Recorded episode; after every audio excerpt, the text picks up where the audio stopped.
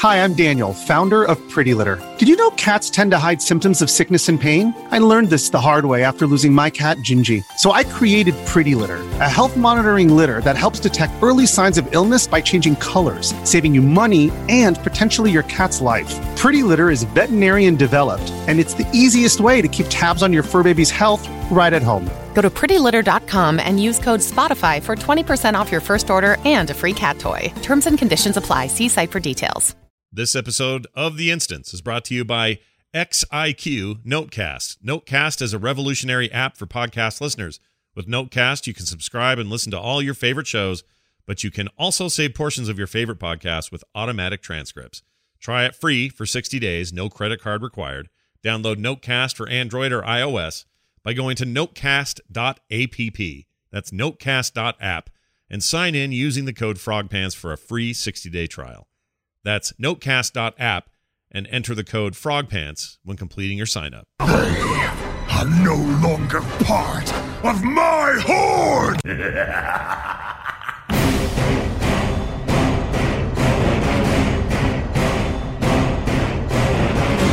the World of Warcraft podcast, so you don't have to. This is the instance.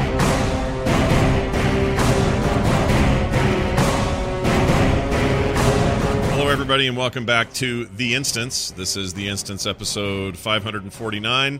I'm Scott Johnson, joined today by Patrick from France, who's back. Hello, Patrick. It's nice to have you back. Hey, yes, thank you. I am no longer uh, almost dying with the flu. Oh, you had the I'm flu, just- did you?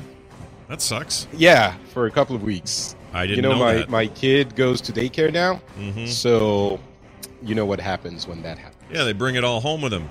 I remember that Mhm. those days. It was uh, those are rough times. But yeah, listen, it's making you stronger if it doesn't kill you. Is that what the old phrase is? It'll make you stronger if it doesn't kill you. No, no, no. Close enough. We'll allow it. It well, what doesn't kill you makes you stronger. I got it. I'm all I found it. Uh, also with us, Garrett Weinzierl, all the way from Florida. Hello, welcome.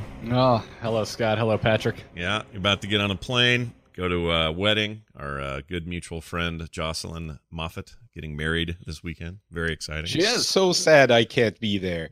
Everyone listening to this right now, go to Twitter and and tell Jocelyn that we love her and that we're so happy for her and uh, that we know her wedding is going to be awesome. Yeah, it'll be great. She's going to do great. I want everyone to tweet at Joss Plays with hashtag instance hug. Yeah. And by the way, there you go. that's really good. You should take a coat. I'm just saying. You're up there in the Canada. Things are cold up there. So so Garrett, you you in your tropical paradise of Florida, maybe go get a I coat.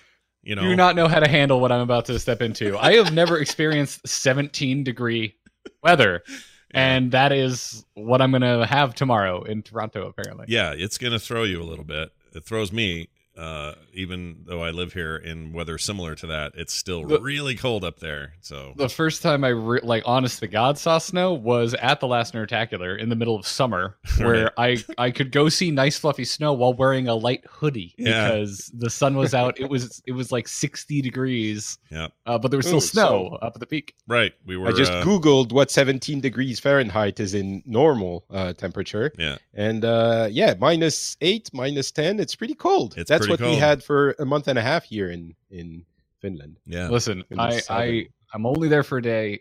I want the full You'll be experience. I I hope it is like a beautiful sheet of snow everywhere. I'm, I want to see some Eh, snow. this time of year. mm, We'll see. Yeah, maybe. Uh, well, we're here to uh, to discuss things. Uh, as it turns out, Right. So all of a sudden, no one's laughing anymore. no one's Now, laughing. The jokes are out. All the jokes are Uh, over. Uh, our easygoing uh, early show banter has completed. Oh, I'm sure we'll find other reasons to laugh. I think that's important in life. But I'll um, never laugh again, Scott. that's it. You're done. You're out. Okay. It's over. Joy is is a distant memory. Well, let's dive right in. It's been quite a week for fans of Blizzard. Uh, I suppose it's been a good week for those who hate Blizzard uh, uh, already. If they already had some bad feelings, perhaps this now helps uh, justify those feelings. I don't know. But Activision Blizzard, in particular, had uh, a bit of a rough week, weirdly, at a time when they're having a great uh, profit year, or uh, the year previously was a good profit year for them. Nonetheless, they laid off a bunch of people. We're now talking at the tail end of about a week of this, and this feels like not old news now, but I know that everyone's been talking about it. You've all been discussing it. There's been back and forth, and you've listened to probably other podcasts who have gone into great depth about what has been going down. And so, um, I, I guess I'm not apologizing, but I am a little sad the instance comes at the tail end of that, and some of you might be a little um, exhausted. You might be feeling a little wary of this discussion, um, but it feels like it's important for us to do it. And there, uh, for good or for ill, there's a decent number of the community who listen to us who look for our reactions to these sorts of things. And so that's what we're going to bring you today. So I would say to those who maybe tuned into the podcast and went, oh, I was really hoping they were going to talk about uh, what the patch that just hit. Probably not going to happen today. Um, I will say I've been playing WoW all week uh, here and there, mostly just I, for some reason, like I told Garrett last week, I can't stop doing daily or doing uh, world quests again, and that, I don't know why. Like I'm doing uh, rep and stuff I don't need, so whatever. It's just happening, and that's just the way it's going to be. Um, but we're going to talk instead about uh, what happened this week. So Activision Blizzard on their earnings call, kind of immediately, with the voice of Bobby Kotick, got up and said, "Hey, we had the best." Uh, profitability we've ever seen in the history of the company. However, uh, we can always do more was essentially the message. And then they announced they would be laying off a significant percentage of their employees in areas they felt like weren't uh, needed. They were going to restructure a little bit, do some hiring in uh, the dev space, letting go in the marketing, PR, community, esports areas. And turns out 8% is about 800 people. Uh, most of those impacted are here in the states although there's a lot of stuff hanging over european offices and stuff which we'll get to here in a minute but here is the math of it. I went over this a bit with core this week. So for those of you who listen to that show you're going to hear some of this twice. Um, quarter four earnings they earned per share $1.29 that beat their expectations by one cent. Now that may not sound like a lot but investors like to hear that. Whatever you exceeded it by is is good even if it's only by a penny.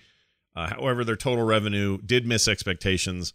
They were expecting 3.04 billion. They got 2.84 billion instead still a lot of money uh, here's where people so so there's been a bit of a disconnect all the talk about how much money they made and then them going to have to lay people off was cognitive dissonance for a huge portion of the player base. We hear that and we just go, "What the frick are you even talking about? You just had your best year and but you're still laying people off. Yet you hired a new CFO and you paid him a 15 million dollar signing bonus or whatever the hell that was. Uh like all of that I think people were rightly upset about. I was upset about it.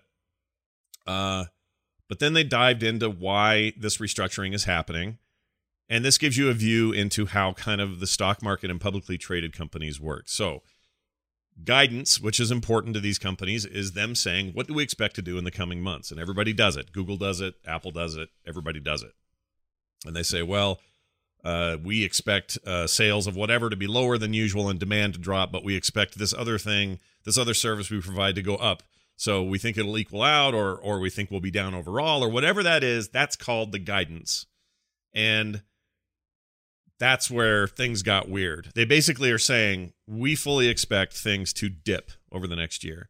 We have no new property coming out, no no major release happening. So there's no big new game from Blizzard or Activision for that matter between now. Well, there's Call of Duty for. Well, yeah, but yes, but in on the No Blizzard on the Blizzard side, nothing.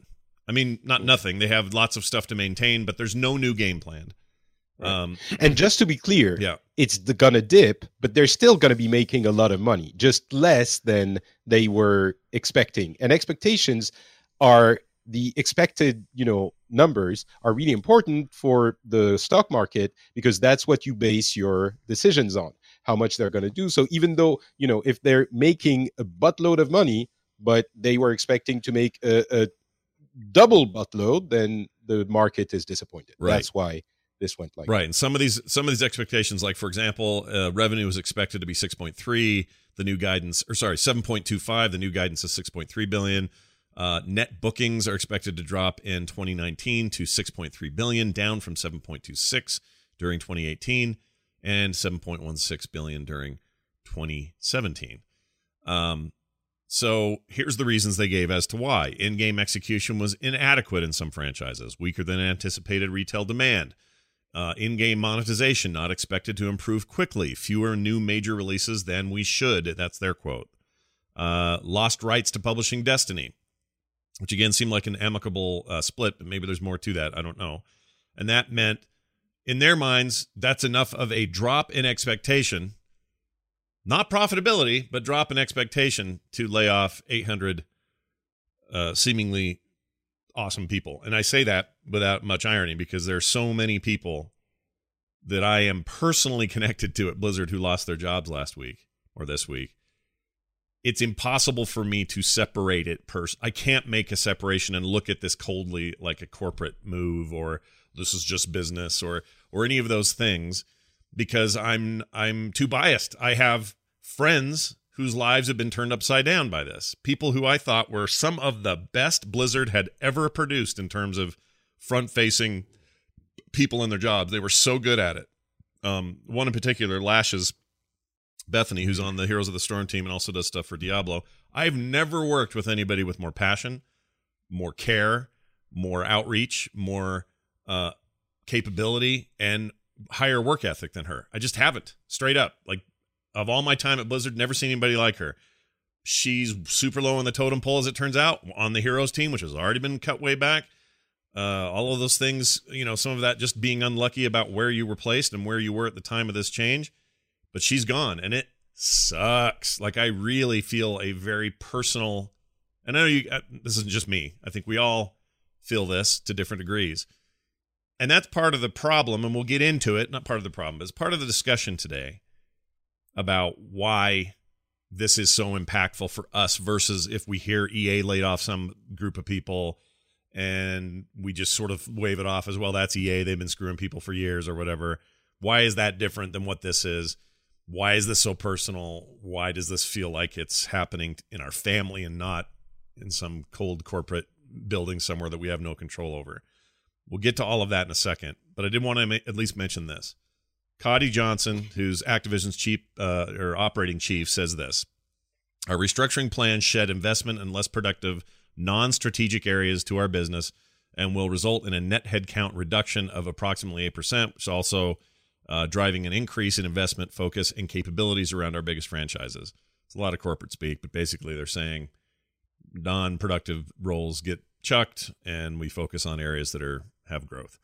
Um, they say they will increase investment, increase the number of developers working on games by 20%. So that's new hires. They'll do that this year while focusing on live services, esports, and successful franchises like, and then they gave a list, and I think this is an interesting list Candy Crush, Call of Duty, Overwatch, Warcraft, Diablo, and Hearthstone. Uh, I would uh, I would I would point out the the absence of Heroes of the Storm on that list. So just another stab in the heart rah, into a game I quite like. But anyway, that's not that surprising at this point. I mean, probably not, Garrett. It's like, sure, I should I should expect that from that thing. I know that, you know, on the one hand, they'd be keep putting up posts going, things are going great. We got a new focus. And then on the other hand, you got them going, yeah, well, we're not even going to bring it up in our earnings call as a thing. Oh, it's it's an emotional roller coaster. I mean, we were getting ready for Into the Nexus, and we had the Kaeo Milker letter last Friday, you know, obviously right after we normally record. And like, yeah, we got so much great stuff to talk about next week. We're back on the horse. It's back to normal. And then this have, which clearly uh, a lot of people losing their jobs, not not the worst thing in the world for us, but uh, yeah it's, if you're if you're a Heroes fan, my God, the last oh, the last it's the worst. have just been it's a slaughter, just been a nonstop uh, emotional uh, whiplash. Yeah, it sucked for us as fans of that game, but um, you know, and and you can kind of see where the emphasis was because a lot of the layoffs that affected those kinds of teams hit the WoW uh, team less. There were less of those on the WoW side, so it was clear that you know maybe they feel like front facing community and that sort of thing are I don't know. Uh, who knows how to make the priorities internally? I'm not going to pretend to know any of that, but um, some of that made me happy. I was happy to hear that uh, my old co-host Randy Jordan is safe at Blizzard. He got you know this this axe missed him, and some other people that I really like also got missed, but some people I really like got got hit. And so here we are at this point where I'm expected to now try to suss out and make sense of a company and its decisions and how I should feel about this emotionally after 27 years of following them and playing all of their games.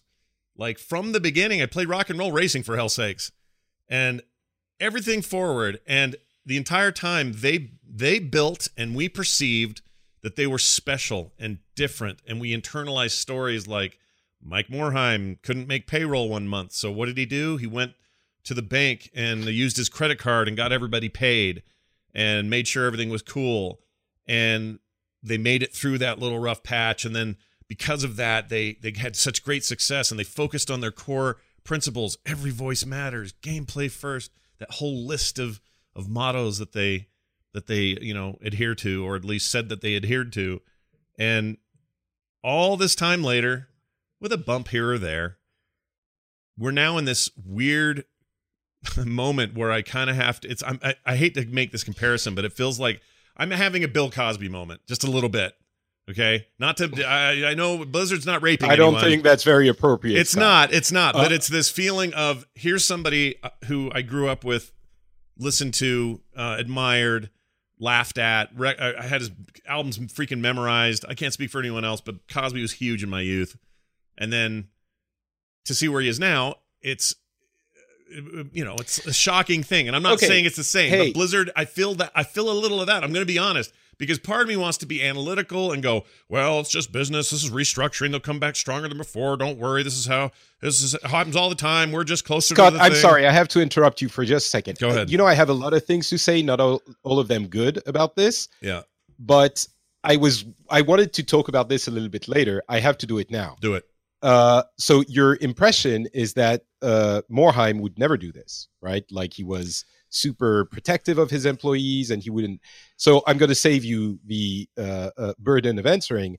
Back in 2012, Blizzard laid off 600 people. Yep, I remember, this is 800 people now Yep. out of Activision Blizzard, so Activision Publishing, King, and Blizzard. Yep. Um, and in 2012, they laid off 600 people, uh, mostly like 90% not from development teams.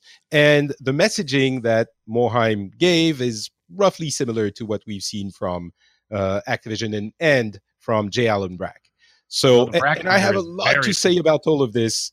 Uh, again, not all of it, all of it good, but the the this uh, uh, and I think Morhaime might have had something to say about this as well, but for different reasons. So I'm just saying, 600 people in Blizzard alone. I don't think it's going to reach 600 people in Blizzard this time. I'm not sure, maybe, but I'm Yeah, not I don't think so either. But uh, but so let me clarify one point, and then and then we'll move on.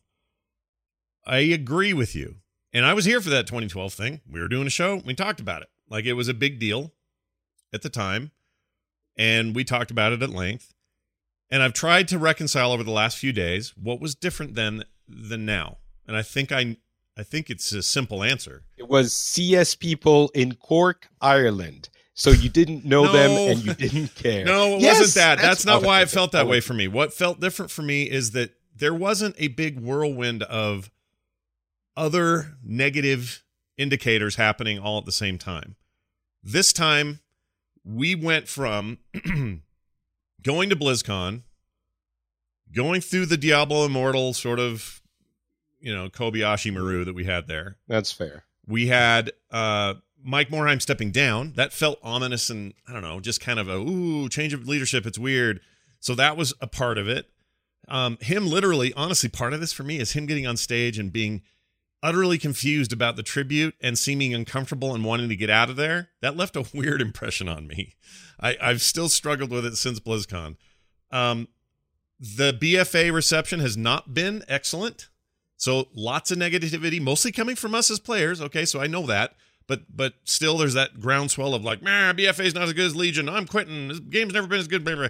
And then here's us going, well, we're still playing and kind of liking it, and I don't understand. You know, like there's all of that weirdness, and then HGC canned in the most unreasonable, crappy way possible. I thought, uh, and and the and the hero stuff just getting shoved to the side in this like kind of weird manner, and then um, no, there's something else. But anyway, all of it weird messaging around it. I think that's the difference. We were all there was already a crescendo of what's going on over there, And then this happens and you go, "Oh my gosh, could this get worse than this?" So I think 2012 didn't have any of that surrounding tissue. It didn't have that stuff Yeah, going on. That's true. That's true. I think Yeah. that's where Uh, my and head's us at. as um i mean us as content creators too like especially you scott you've been doing it so long over the history i mean so have you patrick um but i'm just thinking of the instance specifically right now i mean scott's been helming this thing since vanilla right. um you've been doing it so long that you've you've been through those motions uh, and so have i and so have patrick of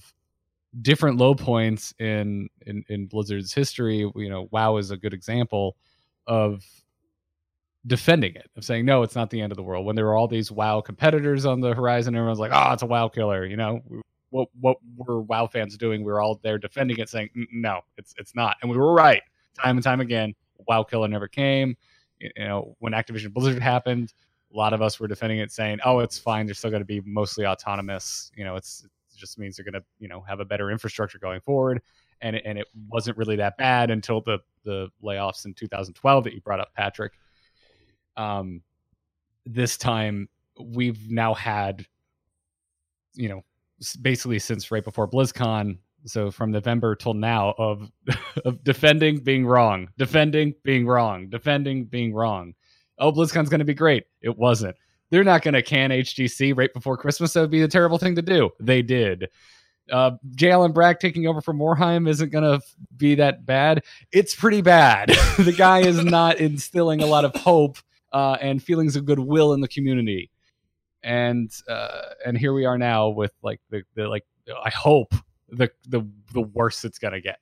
Right. And and now before we uh, Patrick I- Patrick's about to explode I- with his stuff. I want to hear it. Let's just Yes, go I- let's go I'm- right into Patrick zone. He's got this medium post, getting a lot of activity. Well, hold on, hold on. First, first Patrick has to cash his Blizzard check, and then then he can talk. Well, and you know, uh, full disclosure, Patrick did at one time work for Blizzard, but I've always known Patrick to be a pretty level-headed, say it like it is kind of guy. In Oh. fact, not just with Blizzard, straight up, that's Patrick in general. If I'm eating breakfast with him and my eggs look weird, he's gonna say, "Dude, your eggs look weird and you're getting fat." Like he'll say that to me because he's an honest, true friend, and I don't, and, and I want people to understand this about Patrick. If you don't know him the way I know him, what he's about to say, if it sounds like he's defending something. I'm not. I, I, know wait, you're wait, not. Don't even I just want you to it like listen. I just want I'm people not. to really listen. And this is not a this isn't about Patrick. I want the community to put your pitchforks and your fire and your torches down for just a second. All your black and white hats, put them over here, set them down, and just let's listen for a second uh, to what we're saying across the board here today, which includes Patrick. So, Patrick, go ahead. Uh, there is so much I want to say, but first I do want to say, tell uh, uh, say something about what Garrett was saying, which is you know we were defending them, defending them, defending them. I don't think we. Maybe we have a little bit of a bias. Maybe we have a Let- let- lot of a bias. I'm, But we're I'm not trying to defend them. yes, I mean, but just for some people who are going to listen to this and say, "Ah, you're always trying to defend them." We're trying to look at the things the way they are, and maybe we have a little bit of a bias, but we're not like actively thinking, "Oh, this is really bad," but hey, no, it's going to be great. You know, lying, uh, uh, you know, saying something that is not what we actually think and what we try to see. So- Right. No, like back in 2012, what was mm. out in 2012? Mists of Pandaria. Uh, it wasn't the highest point for World of Warcraft. A lot of players left. But like, Yeah. for, for, as an example, I was there going, this expansion's going to be good. And it, and it was, in my opinion. I think it's one of the best expansions they ever made. So in that, in that regard, I feel like I was trying to temper the, mm. There was also Diablo what year. I saw at the time. That was also as- as- Diablo year, and they were less than six months away from Hearthstone's announcement, and they were uh, a year and a half Oh, away Diablo, from or two, Diablo was, was a rough launch. two years from. well, it Yeah. was, but but still, they think- had stuff going, right? Like it was going and moving, and you know, people had a lot of Mm. anticipation and all of that. Yeah. Uh, Anyway, Patrick, go ahead. It is no, it is different situations, but I think the reason why you're right, sometimes it feels to some people like we're trying to defend them is that there are also some people who are really angry and who pile on and who kind of think about things in a very emotional manner. And at least what I try to do is to look at things in a very dispassionate manner. And you know, that's what I did uh, uh, a few times and maybe towards the end I'll read the end of my post uh, where I address that. But you know, a few weeks ago I posted an initial uh, thread on Twitter, which kind of blew up a little bit, where I was trying to explain where the situation was going uh, in my eyes. And a lot of people a few people brought it back to me like going aha did it end well? Did, did, did this thing age well do you think? And i'm like so i went back and, and looked at everything and, and wrote a long one again. And i think there are really two different issues that we should be addressing separately and people tend to conflate the two because they are so invested in blizzard as a company and so passionate about it. There's one issue which is the issue of morality for a company you know the fact that they're making lots of money and still laying off people. And there's one issue which is is blizzard going to be able to make great games still or are they toast? And i think the two are separate and they they should be talked about separately. Um about the question of morality if you think that you know this is business as usual and and that happens sometimes it's unfortunate but that's how things work then you're probably okay with the fact that they laid off 800 people. Not okay but you know you'll make your peace with it. If you're not however if you're one of the people who are really angry at blizzard and saying like oh see this is the end and this is in, unacceptable and this is terrible activision enacting the their influence on blizzard then i would have to call you out and okay, what I was saying a few weeks ago was if you're going to be doing cut costs, if you're going to be doing cost reductions, then the best way of doing it is what they were doing, which is incentivizing people to leave, mm. right? You mm-hmm. give them money and they leave. And that's what I was saying a few weeks ago. And I think that's, I stand by that. I think that's the best way of doing that. I, I think you're absolutely right. It's, it, I mean, it's not the best analogy in the world, but it's, it's like a military draft. It's just like, sorry, not enough people left. So yeah, we're forcing it. Exactly. Mm. Yeah. And so what's happening now, I'm I, I think it's not good. I think it's pretty bad. I think it's if there there is no morals in companies, they're there to do their find fiducial respons- re- duty to make as much money as possible. And by the way, they did. They made a buttload of money. So the system is working as intended. So if you're really angry about this, I think it follows the logical conclusion of your anger should be that you would support unionization and uh, some amount of uh, uh, societal safety nets or labor laws. And if you're thinking, ah, that's socialism, or if you're like, I don't want to talk about politics, then I'm sorry. I don't think you actually care about the people being laid off. This is the issue. If you're angry about them being laid off as you know the CFO is getting 15 million bon- dollars of bonus to to be hired, that's how the, the the the company is run. That's how the country is run, and that's politics. So if you care about it, I, I would think that you would support unionization in this industry yeah. um, and other things possibly, or or you know a few of those things because currently the power dynamic between the managers and the executives and the employees is inexistent. The managers and the employ and the, the the executives have all the power, all the decisions, and the employees don't even have a seat at the table. It's not like if you had unions, all of a sudden everything would be great. Right. But at least they would have a seat at the table and their voice could be a little bit heard. So I'm not going to go into more details about this, but this is a, a summary of what I was saying in my post. And I really think that the people who are really angry about this, if when you say, okay, how do we address this issue? And and you talk about unions and all of that, and go, oh, I don't want the government in my social security, then you're missing the point, and you're not actually angry for the well-being of the people who are being laid off you're angry because you just want to be angry probably you want to be angry at blizzard because that's your thing at the moment right so i uh that's I one thing that's a good summary I, I think people should go read this full post and we'll obviously bring out more of this as we have a discussion today but it's a it's a post worth reading uh, whether anything Patrick just said you completely disagree with or not, I don't care. Go read it. It's a good read. also, it's amazing that a uh, you have such good diction in English when you write uh, because you're like some kind of weird god when it comes to languages and uh, and yeah, it's it's really weird and it drives I'm me just, crazy. I'm just not American, Scott. That's the only. You know, like secret. five languages. You're like Garrett and I know one that we split between each other. We don't know, and we're not even that good at speaking English. No, that's something you should be not, proud of, and I should brag about. Thank you. You're very kind. It's my self-deprecation showing. Yeah, yeah. I can see it's hanging out um, of your pants. But anyway, yes, Garrett. Yeah.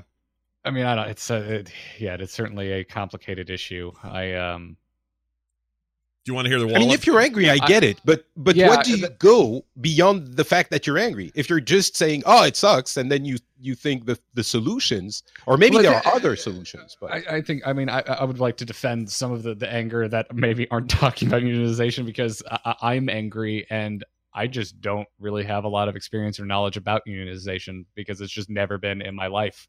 Mm. Um, so I think there's there's that as well. Also, you know, working most of my professional life as a contractor, it's kind of just the way my brain works. Is just oh, everything is is impermanent, and I have to keep many balls in the air at the same time Yeah. because they inevitably drop off, and that's just my worldview. Um, eh, eh, so but I mean, I, if you're, my point is, if you don't care about that, then it's fine. But if you are worried about it, and you think, I guess, if you think it shouldn't happen like this, then you have to follow through that thought. I I Yes. agree with that. Like if this is if you're really mad about the way this went down, I agree. You you have to kind of put in whatever action you can. Now you may come from I mean I'm a lot like Garrett, you know, self-contracted dude most of my career. Um, I did spend a, a number of years working for a company, but it turns out they were kind of small too and kind of did their own thing too. We weren't really tied to stock or options or percentages or any of that stuff. It just was never a thing. And so yeah, there's a big difference between privately owned and, and you know like a, a public company. Yeah, There's it's, it's a huge difference. It's a huge difference, and as a as a result, I I also don't have a ton of knowledge in this space. I don't understand a lot. Maybe this is an opportunity to learn more about it. But what I would say is that we have to at, at least address why this feels like it stings so much more. And I think the answer is this: Blizzard, for their part, had established themselves as a high standard for everything that they did.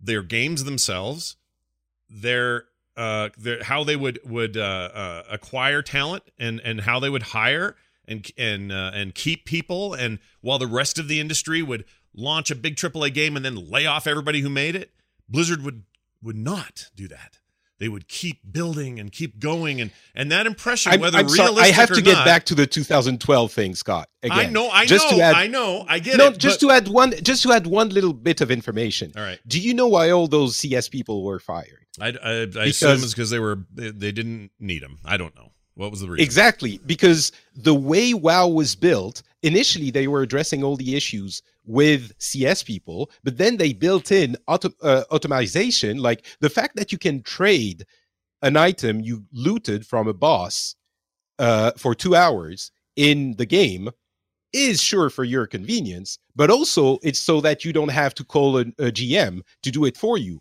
And all of that automation meant that they didn't. So I, I really think there's this perception, which I understand is what you're talking about. It's the perception, but they're still a business, and they always were. Oh yeah. So yeah. and and it's it's a little bit of a different business, but uh, I can't remember who it was, but someone posted on Twitter. You know, I I poured my heart and soul into this company. I I loved it, and I did everything for it, and now it feels like I'm gutted.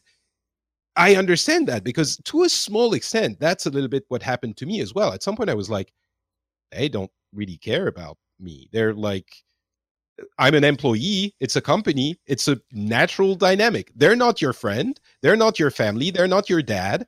They hire you to do a job. You should do that job. You shouldn't waste, you know, uh, uh, uh, um, lose time with your kids. You shouldn't uh, uh, not go to a game or or of your child because of it. They're a company, and they always have been a great company, which we love, but still a company. yeah, no, I, I 100% we're in agreement. Um, ba- basically, Blizzard runs well. Blizzard runs Blizzard. I think I'm starting to think of it this way, like a StarCraft game. Now, stay with me. I know I have weird metaphors, but I got I got a good one At here. least it's not Bill Cosby, so stick with this one. yeah, this one's all right. This is way less rapey, okay, I promise. So here's the thing. They have this top-down view. They have a bunch of Marines that are going to go and they got a specific problem. What is it? There's Zerg coming over the hill. Send the Marines in. The Marines go in. They ultimately win. And every one of those Marines might feel like the giant god hand up there that's moving them around the, the thing has their best interests at heart right up until half those Marines are splattered on the ground. Yeah, right up until I move my Marauders in front of my Marines because they tank Baneling damage better. right. I mean, they're. I don't care Well, about those maybe Marauders' that's lives. EA. Maybe that's EA that works like that. I, I would Um, like to think Blizzard cares a little bit more. Well, what I'm saying- on- they're on- giving big severance pays. They're helping people find another job. I, I, I totally agree. a- Somebody in the chat room said, uh, wait, let's see if I can find it because it was a good quote. Have you? I mean, you're basically you're really just describing like corporate culture. I mean, this is how it works. Kyle on Into the Nexus was like, I've played Roller Coaster Tycoon. I've shut down that one ride that wasn't doing very Oh, well because I wanted to open four new ones. Yeah, of course. like, Yeah, we've all been there. Absolutely. Um, J Cal, JC Calhoun in the chat says emotionally investing in any company is a bad idea, even if the company uh, is the one you work for. And I would say uh, it's a simplified statement, but I would say in some ways he's right, and in some ways I think Blizzard's culpable for this because when you get to to BlizzCon, what are you presented with constantly from every angle? Big, well produced videos going.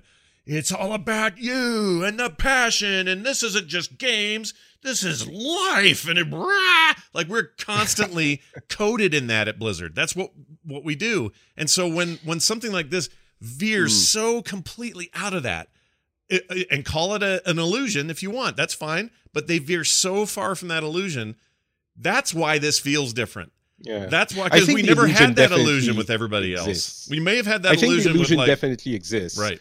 But I, I also think Blizzard is a way better company than most other companies. I think it's it cares about it, its employees more. And I, I really think I, I honestly think that as I was saying the things I was saying before, but it's still a company. And that is important to remember because they want to make money, because they lay off people sometimes. Their goal is to make money. Right. I, I want to address very quickly something Switchcore was saying in the in the uh, chat. Uh, he says my experience with a union entailed lazy people uh, filing grievances and going to union meetings only for the booze raffles. Okay, I'm sure there are some people like that. Um, Hollywood is one of the most unionized places in the world. Actors are unionized, uh, directors, editors, everyone Mhm. and yet they do some of the most difficult commercial enterprises there is. So it's possible. Uh, they, France they, and other oh, hold on. They, countries- they they also shop out a lot of work to countries with No, no, no. labor For- laws. Of Yeah. course, of course. But a, uh, a a gaffer, or I don't know the terms in English, the people who carry the stuff, who put together the electric stuff, if they have to work eight hours, after a minute after they're done, they're gone. Mhm. Like you can't make someone work. It's very unionized. Mhm. Uh, France and other European countries have stringent labor laws and and uh, societal safety nets. I think we still make video games. Um, we manage, you know, we have Ubisoft, we have other companies. So I'm not saying everyone should become France. I'm saying there might be a middle ground, and it's possible. So, Ah, I see a Fran, the pro France union. No, I'm just kidding. I, I, I totally take your take your point. uh, unions in France aren't probably the best example. Here, I'm, should want we talk about uh, the the game quality for a second? Well, hold on. Let me say one quick thing. Okay. I want to talk about the wallet paradox. I got in some trouble on Twitter this morning. Uh, the response from a lot of people has been, "This is terrible. I don't like where Blizzard's gone. This is unethical and awful." The answer is for all us, all of us to unsub from the game and quit buying Blizzard products. And I came in with a little uh, semi jokey tweet, but the tweet was this. Uh, Blizzard says, We're laying off 500 people. The players say, Revolt, everyone unsub. Blizzard says, But wait, that will lead to more layoffs. And the players continue to say, Revolt. My point wasn't to say that that's the wrong way to behave. I'm a big believer in voting with my wallet. I think that is that does affect change in a capitalist society. If you're trying to find a way to to not have a company uh, do what they do, sometimes the way to do it is to, in effect, boycott and stop stop supporting them. I get it. Um, but I also think it's kind of a paradox because the minute you do that, then you're causing more of the thing, or you're accelerating more of the thing that you're already disagreeing with, which is more people will get laid off. Um, Yeah, I- but in the long run, I, yeah, it helps because you don't reward that behavior. I agree, and I want to put that out there. I want people to understand where I'm coming from. There, that's exactly what I'm saying. And I, all I meant by that was it's a twisted, complicated mess. It's just not simple, is all I mean. And in the short term, term especially, if we all unsub suddenly, if like that actually happened, if everybody just went unsub, it would be catastrophic for Blizzard. Uh, in in WoW alone, because they, they that revenue is huge for Blizzard and Activision. They need it. Now, I'm yeah, not don't saying worry about it. No one, no one's gonna do. no that. one's going to. That's my point. But if they did, yeah, I'm, honestly, if you want my opinion about boycotts, they only work in small groups. It's the only time it works. Twenty of you go, "Hey, we're not going to that bar tonight." Everyone agree? Put your hand up. Twenty of you vote. One, or uh, nineteen said yes, one said no. Sorry, Phil, you can go by yourself. We're not going. That works. It's easier to manage, is what I mean. Boycotts on a just a bit. massive scale. pff, Name the last one that really worked. It's been a long Well- effing time. Uh, Battlefront Two.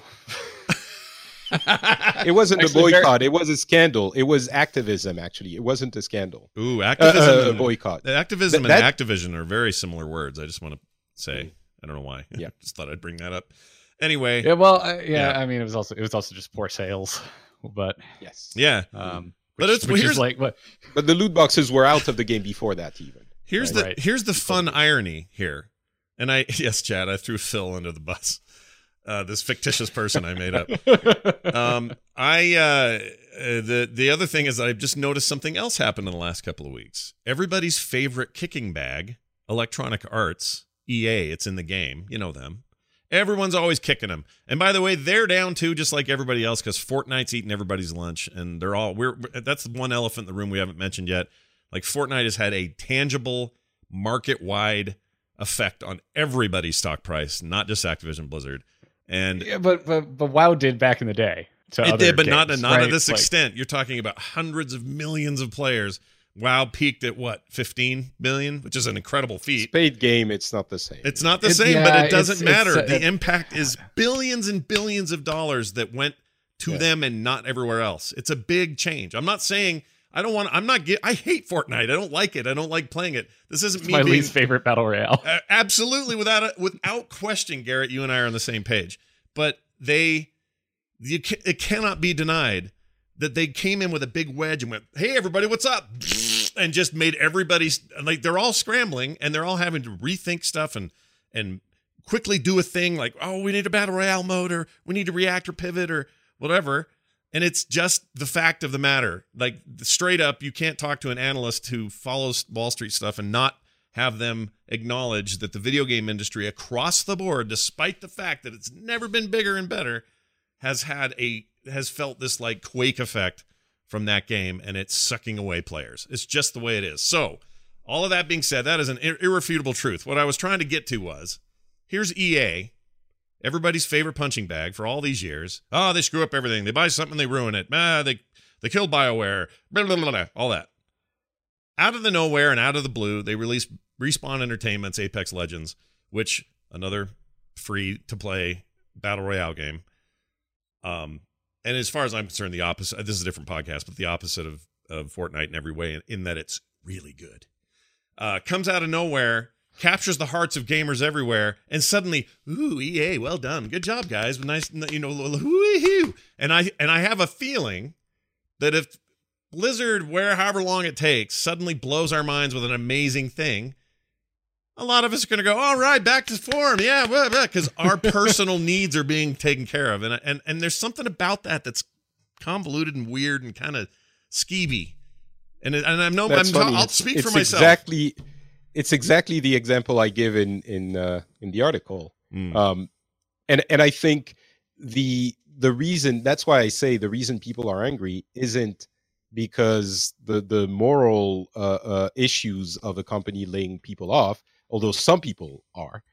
Um, but the real reason people are angry is that Blizzard isn't giving them games, which is ironic because Blizzard's defining trait is that they don't put out games when they're not ready. Um, it's you know when it's done, which actually might be an issue at some point. But I think it's an issue now, but go So- ahead. yeah, so okay, I'm uh, I'm gonna go on this little bit of a rant for a second. Is that okay? Garrett, you ready for this? A rant. I like Patrick rants. Well, not a rant, not a rant, but Okay. so I give you a situation. Um, you are uh, Scott and Garrett. You are super powerful executives in a video game company, uh, and you want to make money, but you're also kind of ethical about it. And I come to I'm a developer, and I come to present to you the game I've been developing for the past two years, and you want to know what what it's like and how it's going to do. And I come to you, and I'm like, here's that PowerPoint presentation.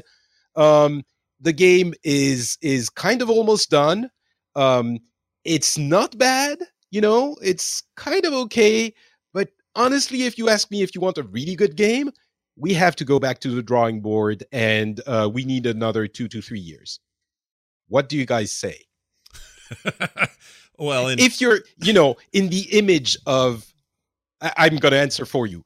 Obviously, the good thing to say, if you're a good company and you care about gamers, quote unquote, you give the developer the two or three years, right? The bad thing to do would be to say, whatever, just finish it up in three months, put it out. We're good. We're we need to get some money. Okay. I'm Blizzard. gonna take the Nintendo option and say you're fired. I'm giving it to the studio that made the game the right way.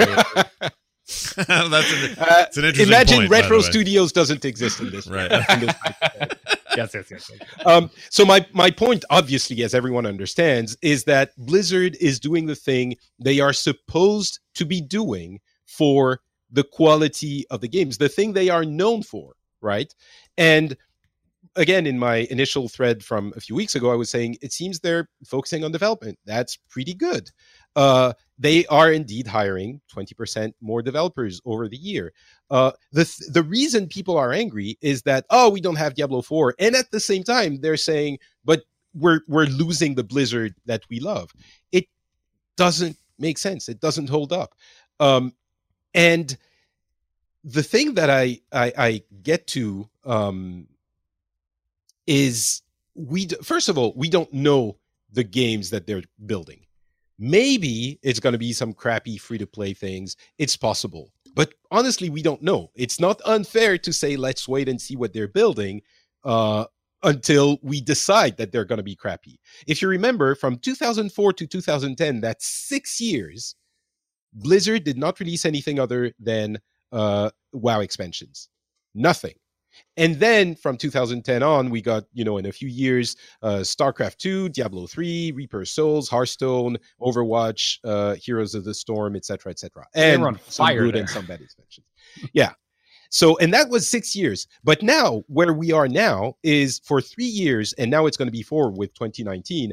Blizzard has not put out a single new game.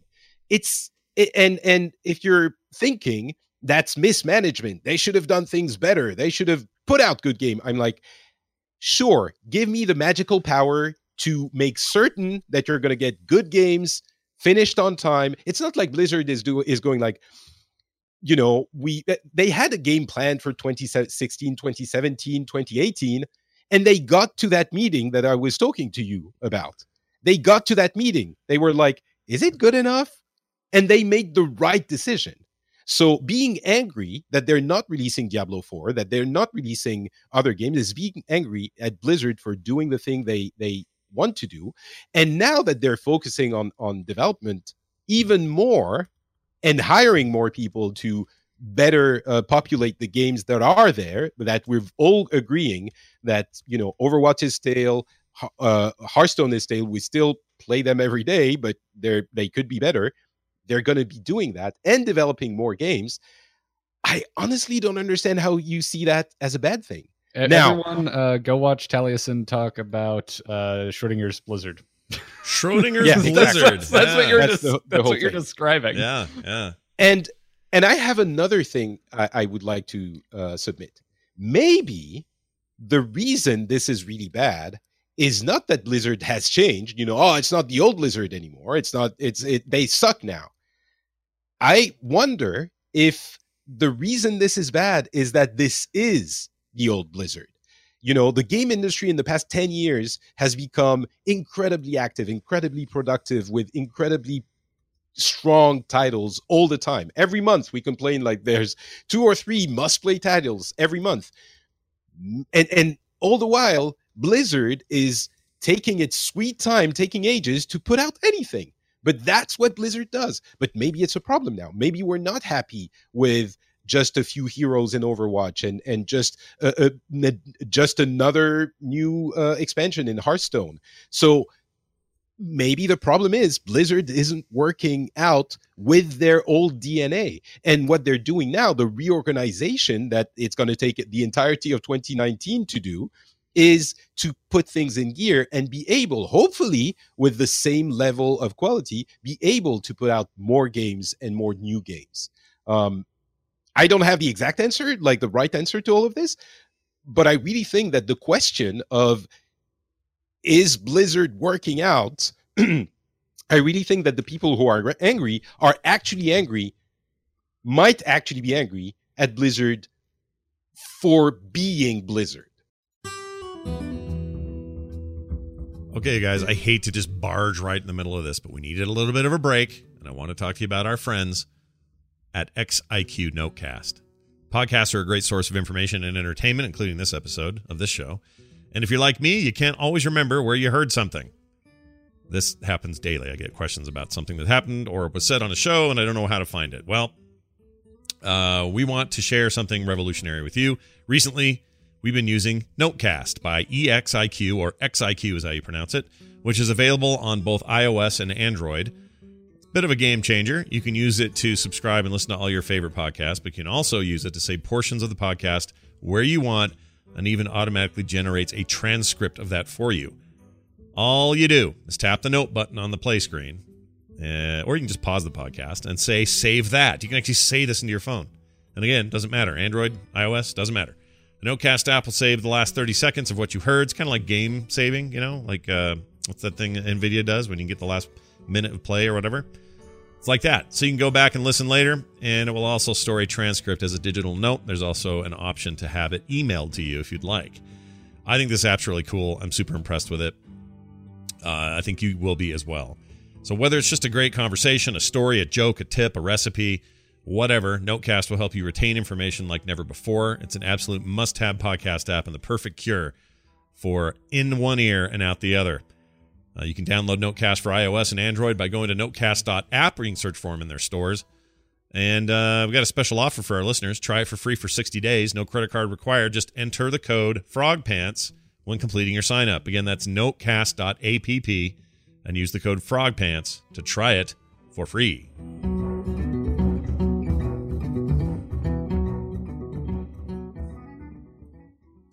Well, that's what I think that you're actually saying what I'm saying, which is we all drank the Kool Aid. Perhaps they even drank it. Perhaps Blizzard is just drinking the Kool Aid all day and we're drinking right along with them. And what's happened is the stark reality of, ooh, you're tied to a big corporate thing and you got to make decisions that aren't necessarily based on pure emotion and or the betterment of a human being's life. They're big, broad decisions that often produce casualties. Cracks in the system. Does Kool-Aid taste funny? Ah, like that's kind of, I feel like that's where the, the disconnect is coming for players, why this feels so intense.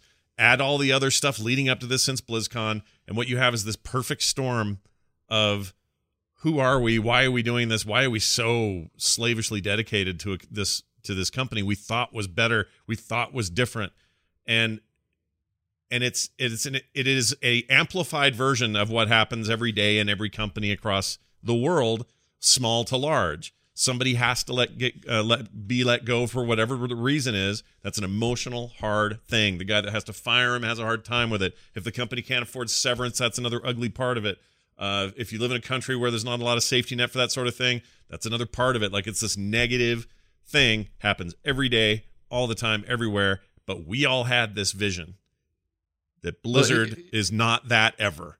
And I and I'm not saying that they I'm not saying it's not also it's on us for having that belief. I'm not trying to absolve us from anything. I'm just saying, and I'm not even saying we were duped. I'm saying this is a rough time that we have to adjust our perceptions because perception yeah, is everything in this deal. What I'm saying is it's it's not unique to Blizzard.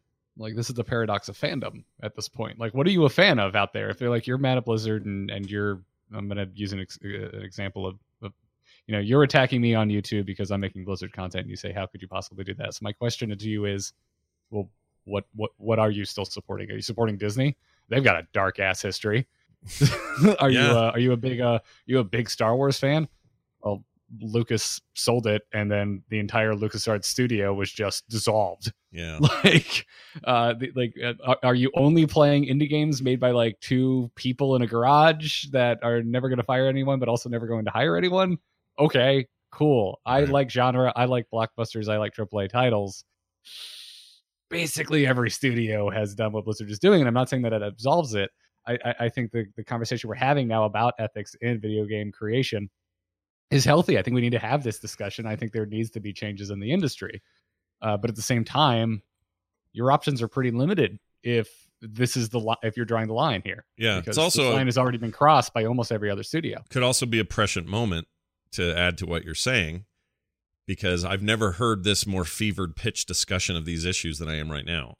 Um, it didn't matter. Unions. Uh, well, okay, great, but let's. Uh, what I'm saying is, if that's the solution, great, or whatever it is. But it's it's making people talk about this way more than they ever did when EA laid off a bunch of people, or Activision did this in the past, or any other company did whatever. The uh, I was trying to think of a recent. There was a recent gnarly one. Who was it that got a massive layoff and the whole company just took a big dump? What was it? Anyway, some other gaming thing. And immediately, you know, Ubisoft and even Blizzard and everybody else took to Twitter going, oh, well, we've got some openings and so sorry to hear about this, which you saw a lot with this Oh, as well. uh, Telltale. It, the company Telltale, that was down. it. Yeah, that was a bad one. And that was a mess. And the company was real shitty. The thing is, and I was upset about it, but not like I am now. So what's the difference? And I and I don't and, and what and I don't even think what's happening now is I mean it's maybe an, a, a market of scale, but I don't think what's happening now is more egregious than what happened with Telltale. I think Telltale's thing is a freaking nightmare. No, Telltale was terrible because everyone Right. saw it coming, and it was kind of the ir- irresponsibility of a of a, a owner or president of the company.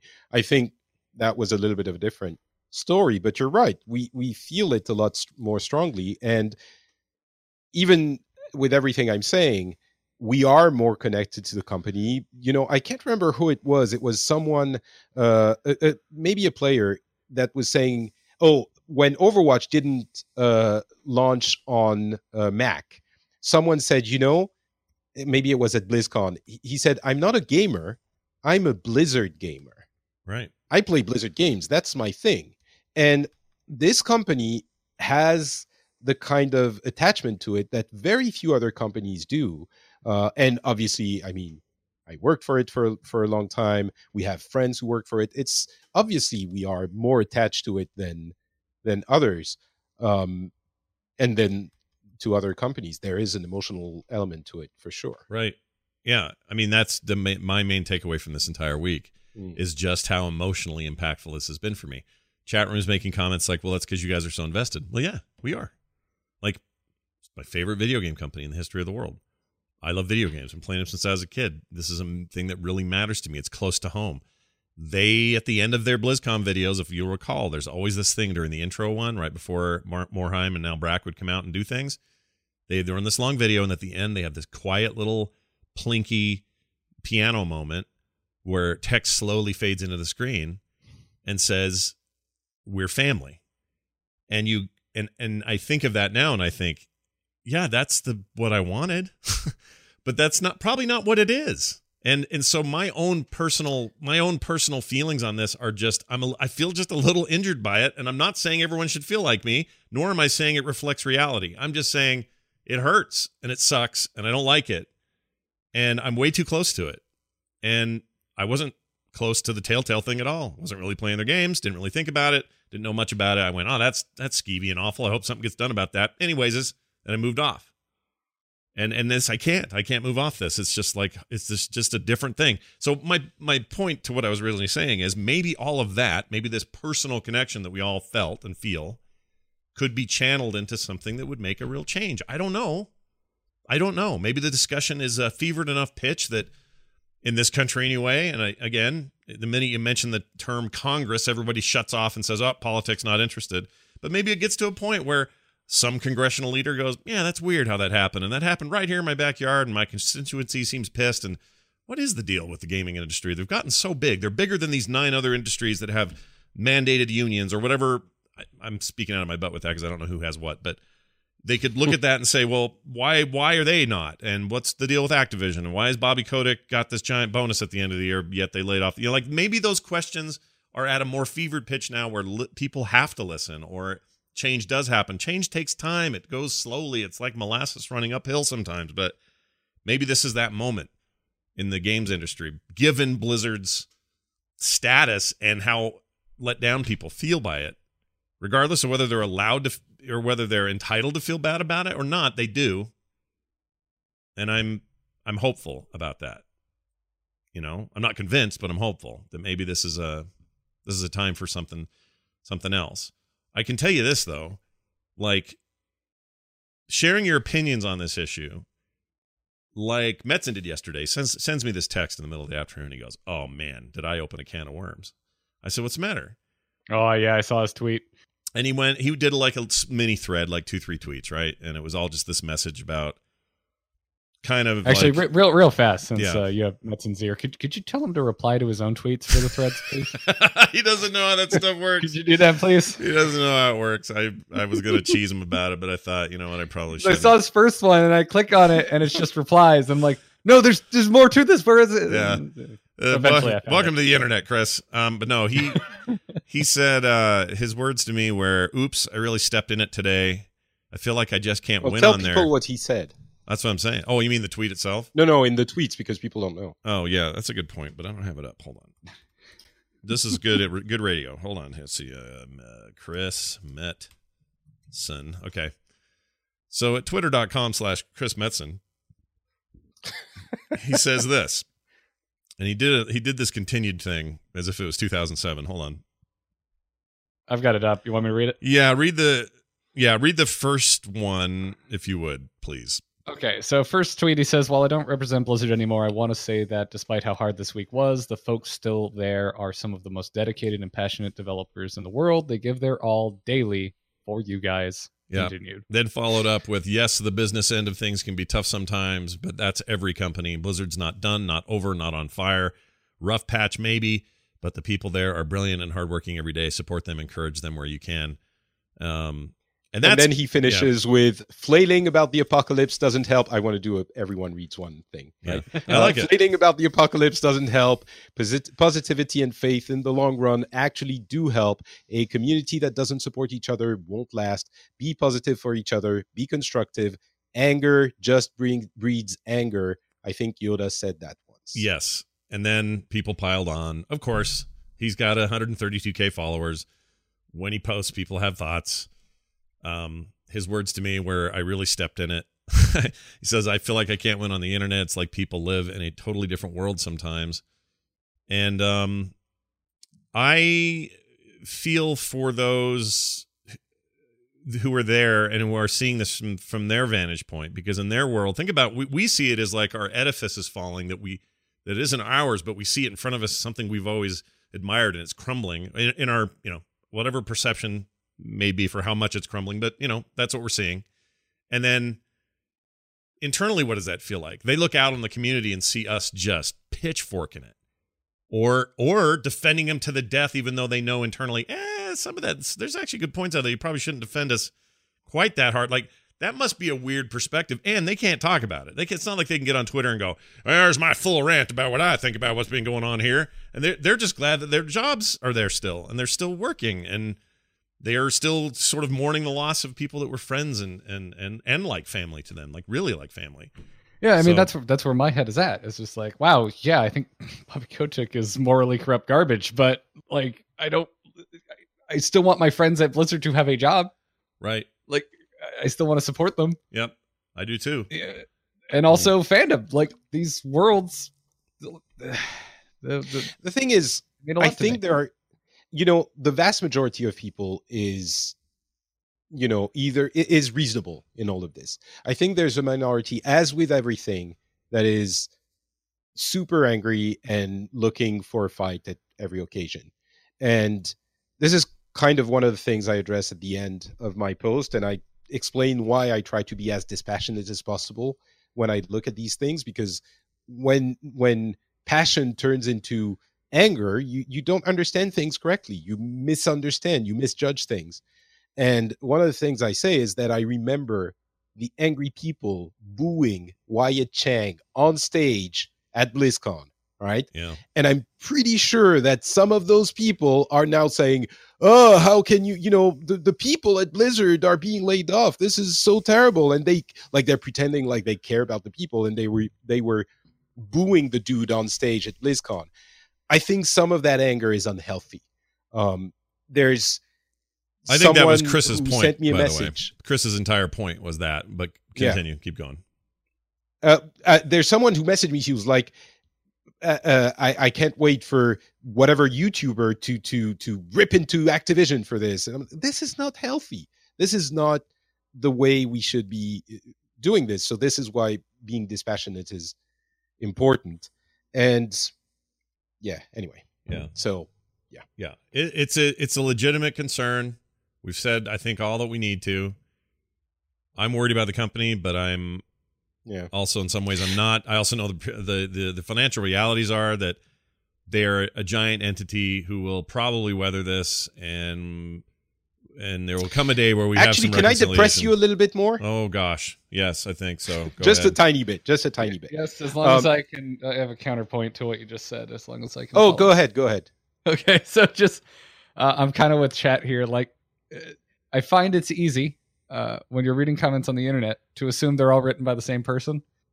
You know, maybe maybe don't lump the people who think Immortal looks kind of like butt into people who are mad about 800 people being fired. Because listen, if you if you were mad about Immortal, like I don't care, it's not important. But if you're mad about people being laid off, I get it. I think that's a legitimate reason to be angry and have an emotional. No, what I'm saying is Yeah. what I'm saying is there are a few people who really want to be mad and who will find reasons to be mad, but there that anger I don't think is uh genuine. I don't think it's it's uh the anger is caused by what they say it's caused for.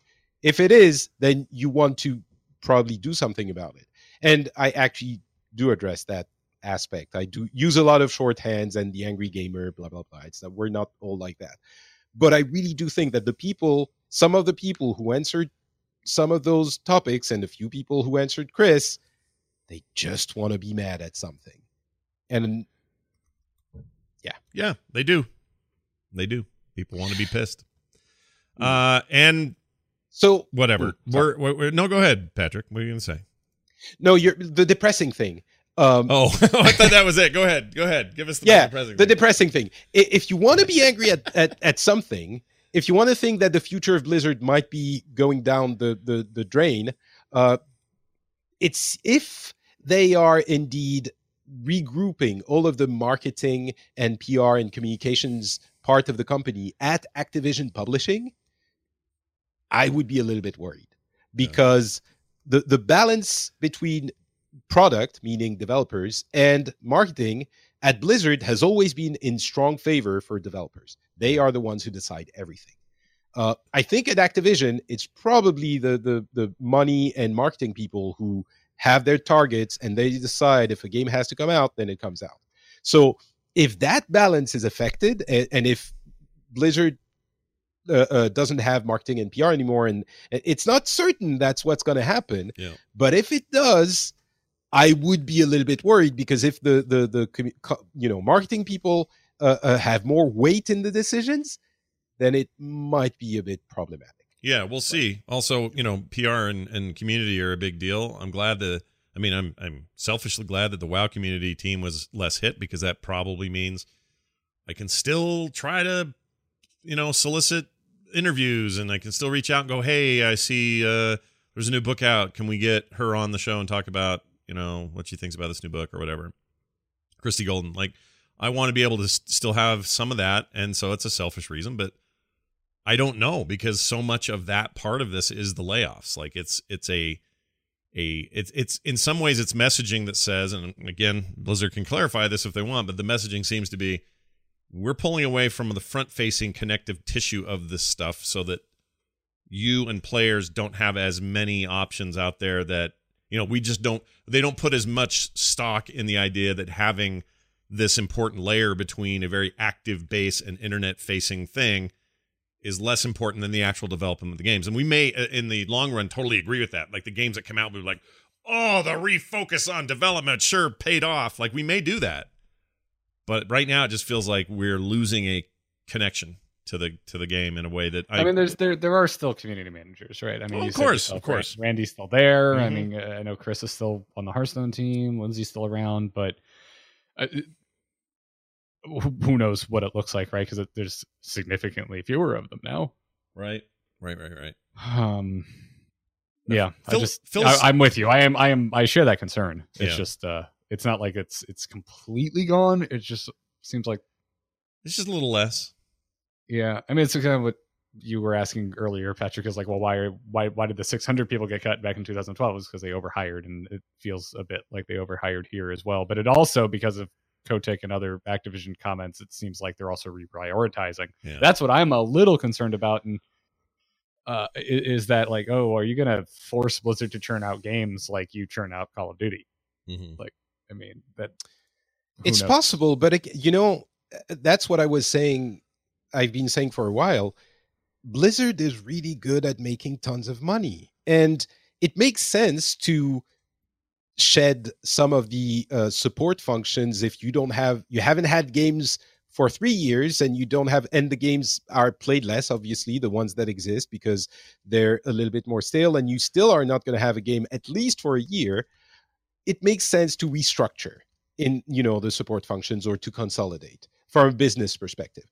I'm not sure it makes sense to uh, uh, go in and change the way blizzard creates their games because you might be killing the golden goose. You might want them to come out a little bit faster and you ask the developers you're like what do you need more developers?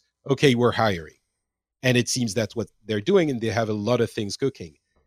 But forcing them to put out a game on a you know vastly different in a vastly different way i don't know that it would make sense even for Kotick who loves money. And maybe i'm wrong you know maybe what we were saying what we were saying about maybe the old blizzard doesn't work because in this world you need to be more agile and have more frequent releases maybe the way blizzard did things before is just not possible in a giant enormous company anymore maybe you need to do things a little bit differently but right. I still, I mean, when Diablo 4 comes out, we'll have the answer. When the other million games they're working on will come out, we'll have the answer. But I can't imagine it will become Activision 2. They Right. already have Activision publishing, they can do that there.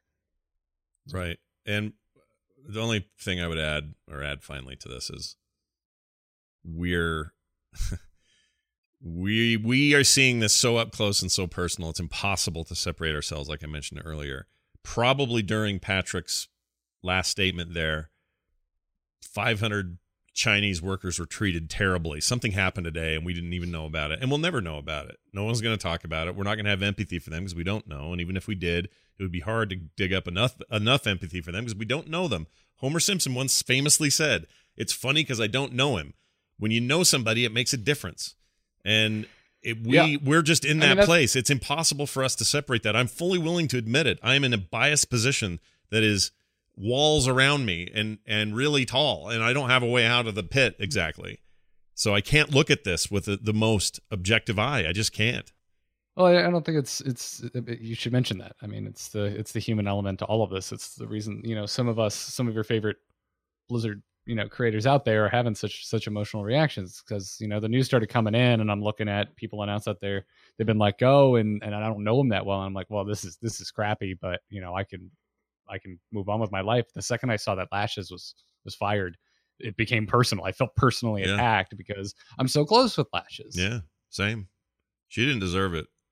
They should no, have moved. no, they- not at all. Also, I, I was like, when I heard it coming down, I'm like, oh, Lashes is safe. She's she's a CM for more than one game. Like, yeah, and she's really duty. good. Like she's legit. Like there's, I don't know anyone better at this. At the very least, if I'm Blizzard, this is a personal vendetta problem I got right now. But if I'm Blizzard, I find a place for her because she is valuable.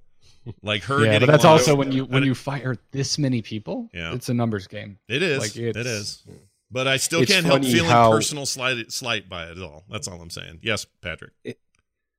it's really funny maybe funny is not the right word but interesting how different of an of a vi- view of the company we have as players and you have when you are inside you know as players you look at the community people and you see who you like you see who you know and you think well i know that person not just because you have an emotional attachment but that person becomes important for the company in your eyes Yeah. but when you're inside, there are so many more factors, so many more things that are important.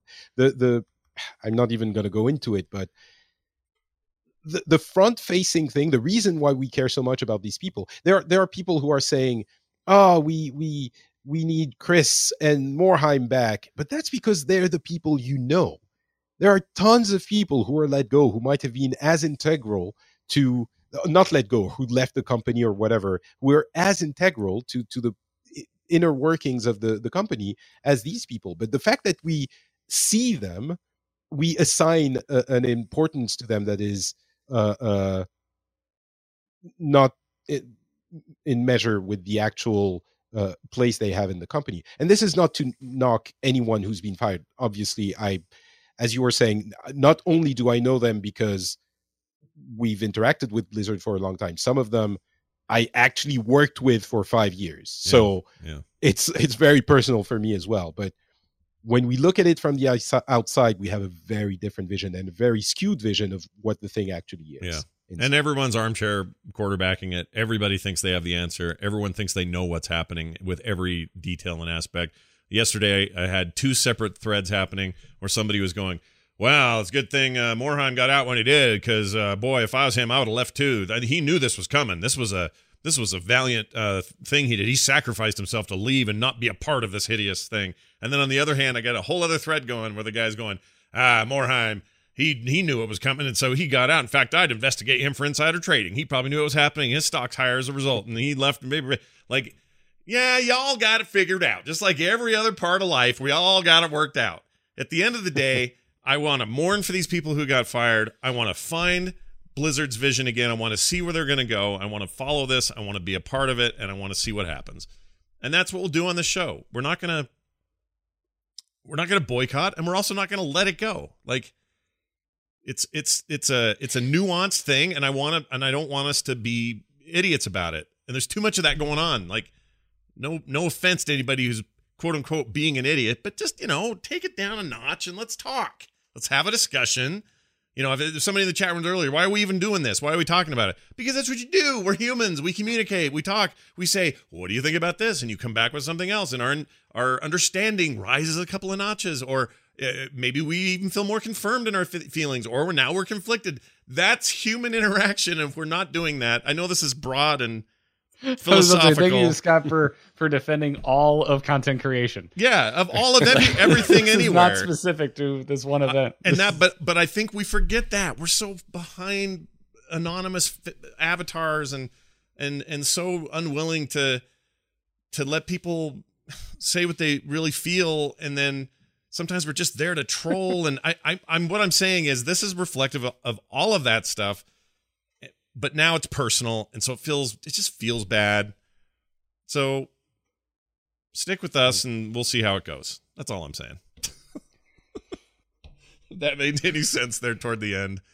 Uh, take a break play some apex point and laugh at anthem for having a bad launch day and we'll go from there how about this can we have a quick speculation on whether this has any impact at all on blizzcon a whether there is one this year or b whether it's uh this is a a sounding point where people are like, "Oh, I'm not going to BlizzCon. I'll never support that again until Blizzard gets their crap right." Like, what do you think the the effect uh, is? There, there will be a BlizzCon this year. It will still sell out in about five seconds. I would be surprised if Brack takes the stage. Is is my my interest? Hmm. You don't think so, huh? I don't know. My speculation is there will be a BlizzCon mainly, well, not mainly, but two reasons. First, they need to regain uh, uh, brand mind share. Mm-hmm. And BlizzCon is the best way to do that. And it will sell out. Secondly, it's a moneymaker, if I'm not mistaken. Yeah. so they like money. They're going to make it happen. Sure. Uh, hopefully, they won't outsource stuff to focus on on development and and it won't or if, if they do uh, they will still make it as good as it was before and i also think they announced either Diablo 4 or a new game. If they don't have a new game to announce, then they don't do it. Right. I can't imagine they have BlizzCon and they don't announce anything new. That would be suicidal. I can't can it it can't just be an expansion to WoW, can it? It has to be something else. No, no, no, no, yeah. no. And I think Jab takes the stage and announces it. And all of a sudden everyone loves Jab. Yeah. What game do you think it'll be? I mean, do you think it's an Diablo unknown 4. an unknown thing or Diablo No. 4? You think Diablo 4? I think it's Diablo 4. Um, Interesting. but you know, we've been saying that for what four years now. yeah, one of these years we're going to be right. We're going to be right one of these yeah, years. One one at one point. I mean, last year we were all three here before BlizzCon going like, yeah, Diablo 4. I mean, let's not kid ourselves. It's gonna be Diablo 4. So, but next year, I Yeah. mean, this year, Yeah. pretty sure it's gonna be Diablo 4 or an entirely new IP or you know an Overwatch based game eh, eh, or something new. And everyone be nice to Wyatt. He's one of the nicest people I ever met in my life. Oh my God, Wyatt is so nice. I've never met anybody He's- like him. He's so nice. Nicest developer I've ever talked to. Sweetest guy. He didn't deserve. Well, I know people weren't booing Wyatt. They were booing what Wyatt was No, representing. I I know, but They were booing the idea of Diablo Immortal. yeah, they weren't. They were booing an idea, not the man who delivered it. And I, I understand that, but The- still, yeah. But the, not to say that I'm sure the messenger was somewhat caught in the crossfire there. I'm sure it didn't feel good to be standing on that stage, having receiving those boos. no, that was no good for anybody. All right. And Patrick, do you think the France French office will be, be hit? There's some speculation, and oh yeah, yeah. you think Oh, yeah, so? it's- Okay. Uh, the latest the- numbers we have is they they apparently said it was 100 th- up to a thun- 130 people Hmm. getting fired, Yeah. and the France office is like 400, I think, something like that, according to estimates. So it's going to be hit, hit super hard. right. Uh, that being said, community wise, they have like I don't know where they are now. Uh, I think they kept hiring after I left, and they were already a lot of people because you have so many languages, and per language you have mm, sometimes up to like three or four people per language. hmm Um, and so for the games that are now not as active as they were before, for three years with no new release, blah blah blah. I don't know. I guess that's where they're thinking they can cut the most. So it's going to be hit for sure. But since we have labor laws and all this, it takes time, and they have to negotiate with uh, the unions to make things fair and equitable as much as possible. People still get laid off, but there's a little bit more control there. Right. Well, I would. uh I hope that they. Well, yeah, and they do things so differently. The article I read on Kotaku pointed out uh, that they, uh, you know, the labor laws are such there that you can't just drop it on people uh, without any warning. No, that's the reason. That's why it's taking time and wh- why we're not sure. Yeah. So anyway, we'll keep an eye on it. Hopefully, uh, that doesn't. They can't let Guy Kunis go ever. He's one of my favorite people I, on this planet. I'm planet. sure he's not. I, I I think all the people I knew from back in the day, I think they're okay. Um, there aren't so many people left, but right. again, you know, when when you were saying it's very personal for us, it's people I literally worked with for five years. They're people who are my friends, who I, I speak to on a regular basis.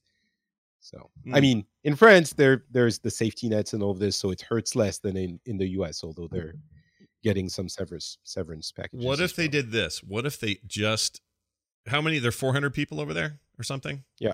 What if they just laid off four hundred scarves? Like you couldn't wear a scarf anymore and work at Blizzard. What if we did I that? think that we that might uh, be the budget you need. Either that, Yeah. either that, or you cut uh, Bobby Kotick's salary in half Uh huh. for a year, Okay. and I think that might also pay for it. So the scarves or Kotick, yeah. either of the two would work. I do. So the honorable ghost of Iwata will come and possess Bobby Kotick to have feelings. Oh, I love that idea. the honorable vote. The honorable ghost is a great way to picture him influencing the future of game development in his death. Like he, he that was a stupid death. He died way too soon. F cancer, whatever it was. Like that sucks.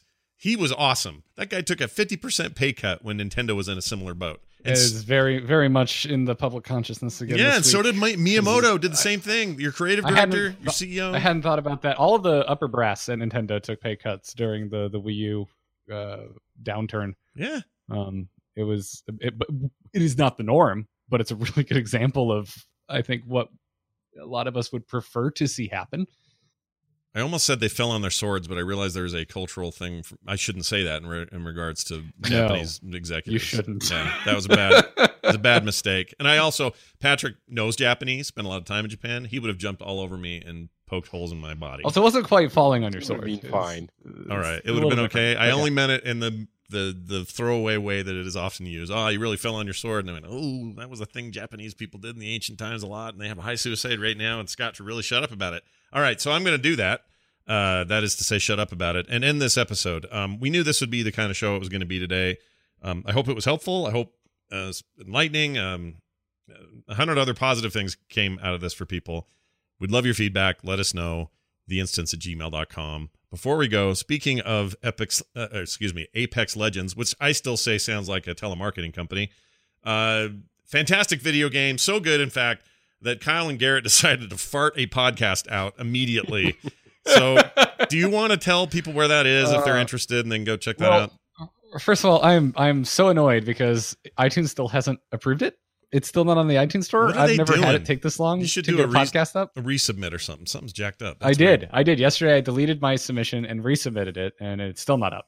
Yeah. So I don't know. People can get it through the URL. They'll they'll find it.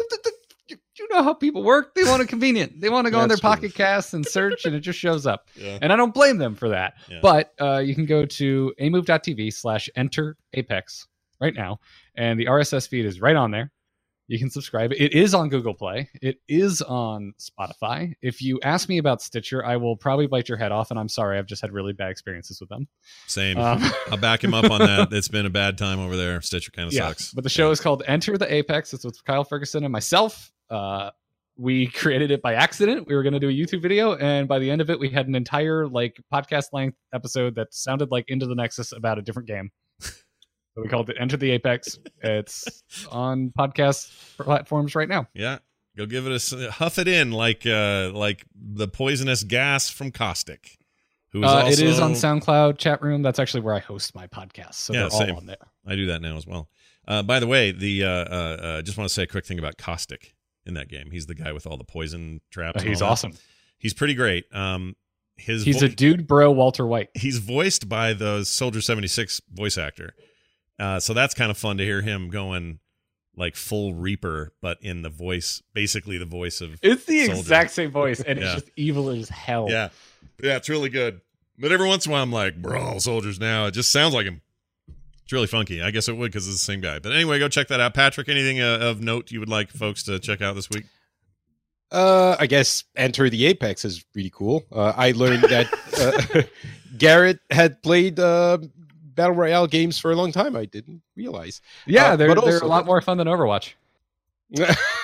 well, I made uh, I played uh, competitive Overwatch for the first time in in months uh, today, and uh, won two, lost two. So it's not bad. Yeah. Still love Overwatch to bits, but um, yeah, no. Uh, uh, other than that, Pixels. If you enjoy gaming beyond uh, Blizzard games, we're going to be talking about all of this next week, and. If you enjoy uh, the world, you can go check out the Phileas Club, where we just did an episode about Venezuela with uh, uh, someone from Venezuela explaining the situation there, which is really interesting and kind of effed up. Uh, go to FrenchSpin.com. You will find the links to both of those. Nice. Uh, do all those things. And on top of that, if you are so inclined, go over to theinstance.net. You can find old episodes of this show. You can find all of our stuff. You can comment on our uh, our blog posts for each episode. Uh, spend all the time you want over there. There's lots of good stuff over there. Theinstance.net. You can find us at Instance Show on Twitter. Scott Johnson, not Patrick, and Garrett Art. Uh, also, more shows like this, uh, just like this at frogpants.com. Talking about other games, other stuff. There's even a morning show. D&D, is that your taste? Oh, got a show for that too. So go check it out. That's frogpants.com. That's to do it for us, for me, for Patrick, and for Garrett. We'll see you next time. Bye. Bye.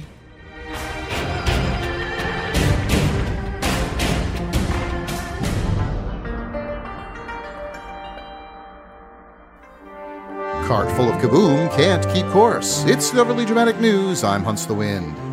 While goblins are without a doubt far more skillful at creating mechanical devices than other races of the Horde, their obsession with explosive capabilities over all else can often lead to them neglecting other elements of their designs.